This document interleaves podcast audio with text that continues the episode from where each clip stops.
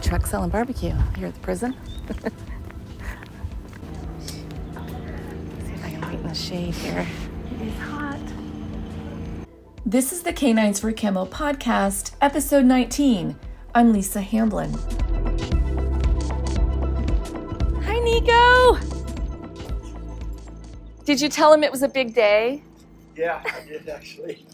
He's really excited. Come stand in the shade with me. He recognizes where he's at. I'm not really sure. Yeah? Yeah. So. How you feeling today? Good. You feel good? Yeah. You? Are you excited? I'm so excited. Yeah, I know. Yeah. I wrote him a letter. Am I allowed to give it to him? We'll find out. Okay. We'll ask that question. All right. I drove the 2.5 hours to Jefferson City to meet up with Dan Holman. He's the veteran you met in episode 14. Dan has suffered with PTSD for over 20 years, and his service dog, Nico, wakes him from terrifying nightmares before they get too overwhelming. Dan is actually sleeping properly for the first time in decades. Jennifer Levy. Levy, yes. Dan and I came to Jefferson City Correctional Center to meet the other very important man in Nico's life. What's your name? Lissa. Lissa. Okay, I'll ask her. Okay, thank you. All right, she's gonna come up here in a second. Perfect. Michael Boston is serving a life sentence, but he's learned a way to make those years meaningful. He's one of the dog trainers at the prison, and he gave Nico all the skills he now has to create a peaceful life for Dan. Jennifer Levy is in charge of Puppies for Parole here at the prison. She made today's meeting possible. She leads us to a room where Michael Boston and Dan will meet. Which way, Jen? We only had to wait about 30 seconds. I'm Michael Boston. Michael, how you doing? I'm Dan Holman. Nice to meet you, brother. How are you? Good. You know this guy. I do. Yeah. I'm so excited to get to see him. You made me cry. Thank you so much for doing this. Anytime you want to see him, just let me know. Recording sound for this episode proved a bit challenging. Prisons, as it turns out, are loud, and occasionally our interview audio got overtaken, but I think you'll get the gist of today's meeting. It's something both men have eagerly anticipated. Try and place him with a veteran. That's why I was glad whenever I heard that Nico had been placed. See, normally we just hear bits and pieces. We hear second party, third hand of where our dogs are at. I didn't want that to be that way. Right, and that's why I want to tell you, this is why I start crying. You're the reason why I'm still training service dogs. You're the reason why I have a life. So remember that. I know, and I'll explain that why. Because that's emotionally draining. We put myself and a group of men doing the same thing. I'm just one of a group. I'm not unique. There are several of us that really put our hearts and our souls into these dogs, and there are times where even the Puppy for Parole side, you get your cup gets empty, because you really don't get much feedback. We like to come up in our heads with ideas of where our dogs are at and what they're doing, and we have imaginary things, but just it's not really feasible to always know where the dogs are going and what's happening. Right. Canines for Camo dogs are chosen at local shelters or rescues. They're brought to the Jefferson City Correctional Center, where they're placed with one of the inmate trainers.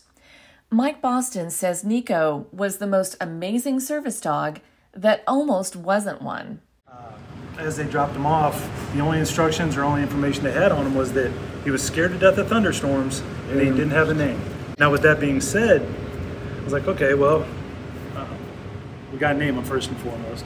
And one of my fellow handlers got to looking, and on his tag it said Nico. Okay, there's first problem solved. We're just going to go with what he knows. If he knows it, yeah.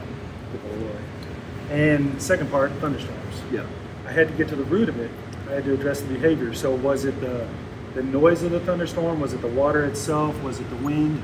I had to dissect it and figure out what was really going on with it. And fortunately for us, we had a thunderstorm for like the next 3 days.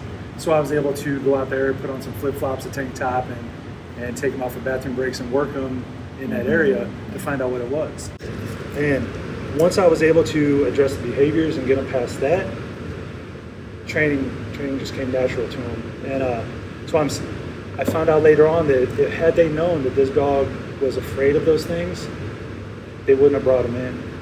So because it was so quick, so done so rapidly, found, discussed, brought in, they didn't have a chance to not bring him in. That's why I say he was the most amazing service dog that almost wasn't. And Nico looks a little different. Man, he was so much shaggier then too. Do you get him groomed? Every other week he goes to spa day. Okay, I figured so. Because he was so much shaggier. He had just like really long hair on his legs. Yeah, no, you saw it. That's why I said he looks slim. Mike is an imposing guy.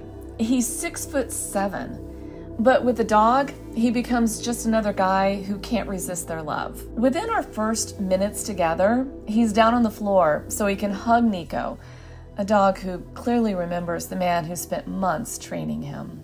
We're human. We question, am I really making a difference? And is what I'm doing real? It's even though we know it is, we get feedback from it. We don't have anything tangible. And excuse me. I stumbled across your podcast. You heard my podcast? Right, I heard your podcast. And in that moment, I was validated. I was solidified. It instantly filled my cup back up to where I knew. If nothing else, if none of my other dogs ever did anything, I knew that there was somebody out there whose life became better because of something I did. And that benefit is still being shared. Mike created a DVD to give to Dan that shows all the commands he instilled in Nico. And we took advantage of today's meeting to see what Nico remembered. Do you remember this? Nico, get your vest. Get your vest. Yes, bring me your vest. Come on. Good boy. It's a good boy. You remember all this? That is awesome. Remember all this. All right, well, let's try one more. I could see Dan was soaking it all up. How's this all sitting with you to hear all this? I'm overwhelmed, to be honest with you. I mean, how do you meet somebody that changed your life? And for Mike, his emotions were clearly right on the surface. Life can go crazy in here. Things can go sideways. And just simply having a dog with you makes you make the right choice. I look at him, he's at my feet. Yeah. But he's your dog. That's all right. Yeah. I'm okay with that. Because he knows I need him right now. That's right. Never will you find a more concentrated group of sensitive and emotionally fragile men as in prison. Mike had a lot he wanted to share as we spoke. We are probably the most misunderstood entities on the planet. Men incarcerated, women incarcerated, because many of us made mistakes. We have guys in our dog program that have been locked up since they were kids. And here 40 years later, they're still locked up. We're not who we were. We're not a sum of our mistakes.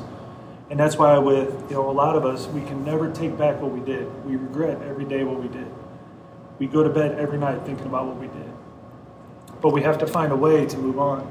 We have to find a way to make things better. Dan also had a lot he wanted to share, but wasn't sure he'd remember it all, so he wrote a letter to Mike.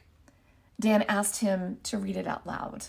Hello, Michael. My name is Dan Holman, and I am a veteran that has Nico.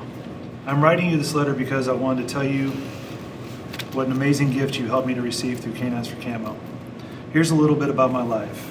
I'm married and have 3 wonderful kids that are grown. I have 11 grandsons and 1 granddaughter, and of course, my gorgeous wife, Julie. I served in the Army for 20 years as a combat infantry soldier, airborne ranger, drill sergeant, and recruiter. I retired from the Army in 2001. I was broken in many ways. I had trouble adjusting to civilian life for quite a while. I spent the next 20 years being a dad, husband, and grandpa. I was not sleeping, and the nightmares were real and graphic. When I had a bad dream in the middle of the night, I would fight and get cold sweats. It was also very real, and I began to dread going to bed knowing what was to come. Whenever I had a nightmare, I would get out of bed and lay on the floor, no covers or pillow, and my little Aussie shepherd would lay down, and I could hear her heartbeat, which put me to sleep again, ready for the next round. She did the best that she could, but was not trained for what I needed. I was in counseling and my VA counselor said to me, "You need a service dog to help with your PTSD. Also, my mobility is not great either. I would stumble and have a hard time getting up off the floor." I applied to Canine for Camo to get a dog on, and once approved. I then waited for almost a year. One day I got a call from John Lopez. He said, "Danny, I have a dog I think will work out for you. Give him a week and see what you think." I went to Lowe's and then came Nico with the trainer. He moped along and started to wag his tail as he got closer to me. I was sitting down and he came right up to me and put his head in my lap. The tears were running down my face. I felt an instant connection in him right away. The week has never ended. Nico fit right in with everything that I needed for him and for more. He is part of my family. I don't think you realize what a blessing you are to me. You assisted in giving me my life back. I can now go to places and not worry about Army stuff. I still have nightmares, but they're a lot less frequent. And when I do, Nico wakes me up and distracts me and lets me know that he loves me. Michael, I can never repay you for training Nico so he could be placed in my life and become part of my family. If there are guardian angels, you are one. God placed you in my life without ever meeting you in the form of training the gift of Nico.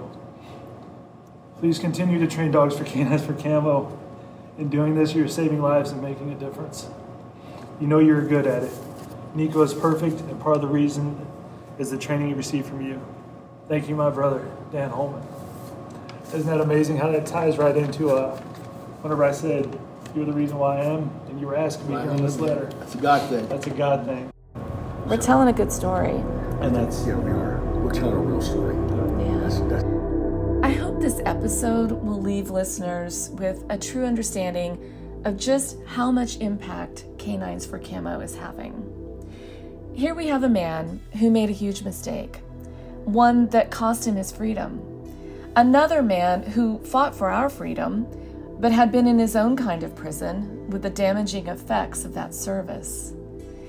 And a dog, one that was languishing in a shelter with little hope of a fulfilling life. Each brought together to save the others. 3 lives made more meaningful. If this seems valuable to you, if it seems worthwhile in your view of a successful society, please consider donating to Canines for Camo. Be part of this incredible story.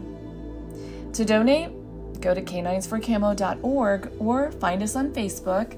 You can also sponsor this podcast. Find me on Facebook for that information. Until next time, I'm Lissa Hamblen.